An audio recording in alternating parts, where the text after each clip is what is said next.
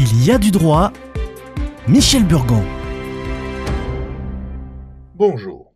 Faisons un peu de droit public des institutions.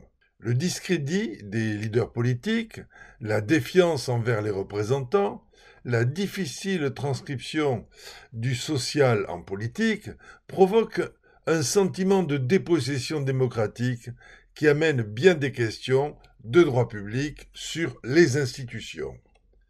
L'opinion publique ressent que les dirigeants politiques entendent déterminer par eux-mêmes le destin collectif. Le refus de sous-traiter ou de déléguer indique un trait de caractère de chef d'État, de même que considérer son Premier ministre comme un collaborateur. En bien des gouvernements sont historiquement connus pour leur refus de sous-traiter ou de déléguer et ils ont été critiqués pour leur style autoritaire et leur tendance à prendre des décisions unilatérales, sans consulter le peuple ni les élus. Les gouvernants ne veulent pas discuter avec les représentants syndicaux. Les citoyens s'estiment, eux, mal représentés par les gouvernants, et quelquefois par leurs représentants, élus politiques, syndicaux ou associatifs.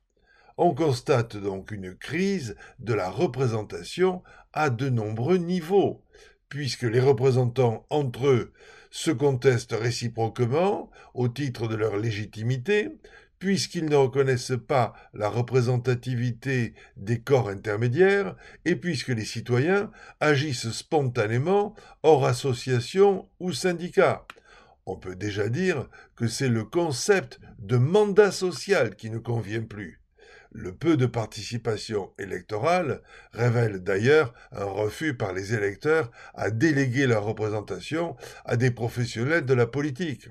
L'incompétence du personnel politique peut être aussi un facteur contribuant à la désillusion des électeurs et à la baisse de participation électorale, peut-être plus que par un rejet du système la démocratie directe, dans laquelle chaque individu exerce directement le pouvoir en participant au processus de la prise de décision, la représentation politique est un arrangement institutionnel, public, dans lequel le peuple reconnaît à une assemblée restreinte le droit de le représenter.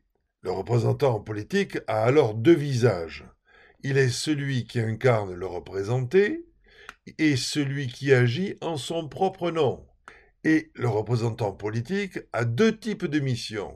Soit il agit dans un cadre strict, et il est ce qu'on appelle un délégué, du latin de qui est un point de départ, et légaré, qui est un envoi avec une mission précise. Ou alors, il agit dans un cadre ouvert, et il est un député, du latin de, toujours le point de départ, et putare, qui signifie penser, c'est-à-dire habilité à décider et penser à la place de celui qui l'envoie.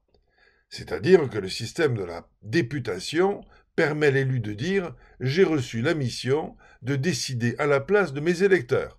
C'est une procuration en blanc. L'accumulation d'erreurs politiques et l'éducation et l'information des citoyens font qu'ils acceptent de moins en moins cette idée de donner les pleins pouvoirs à quelqu'un.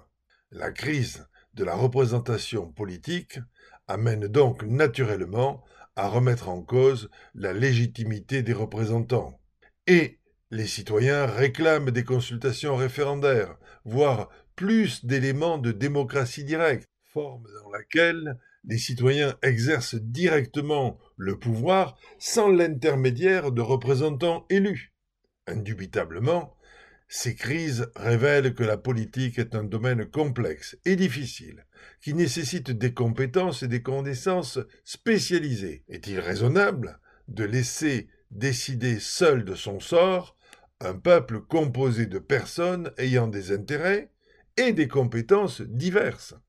Est-il démocratique de gouverner en n'entendant pas le peuple protester quand on n'a pas réussi à le persuader? Nous sommes vraisemblablement à la veille d'une révision de notre droit constitutionnel. Prions pour que ce soit sans souffrance. À la semaine prochaine.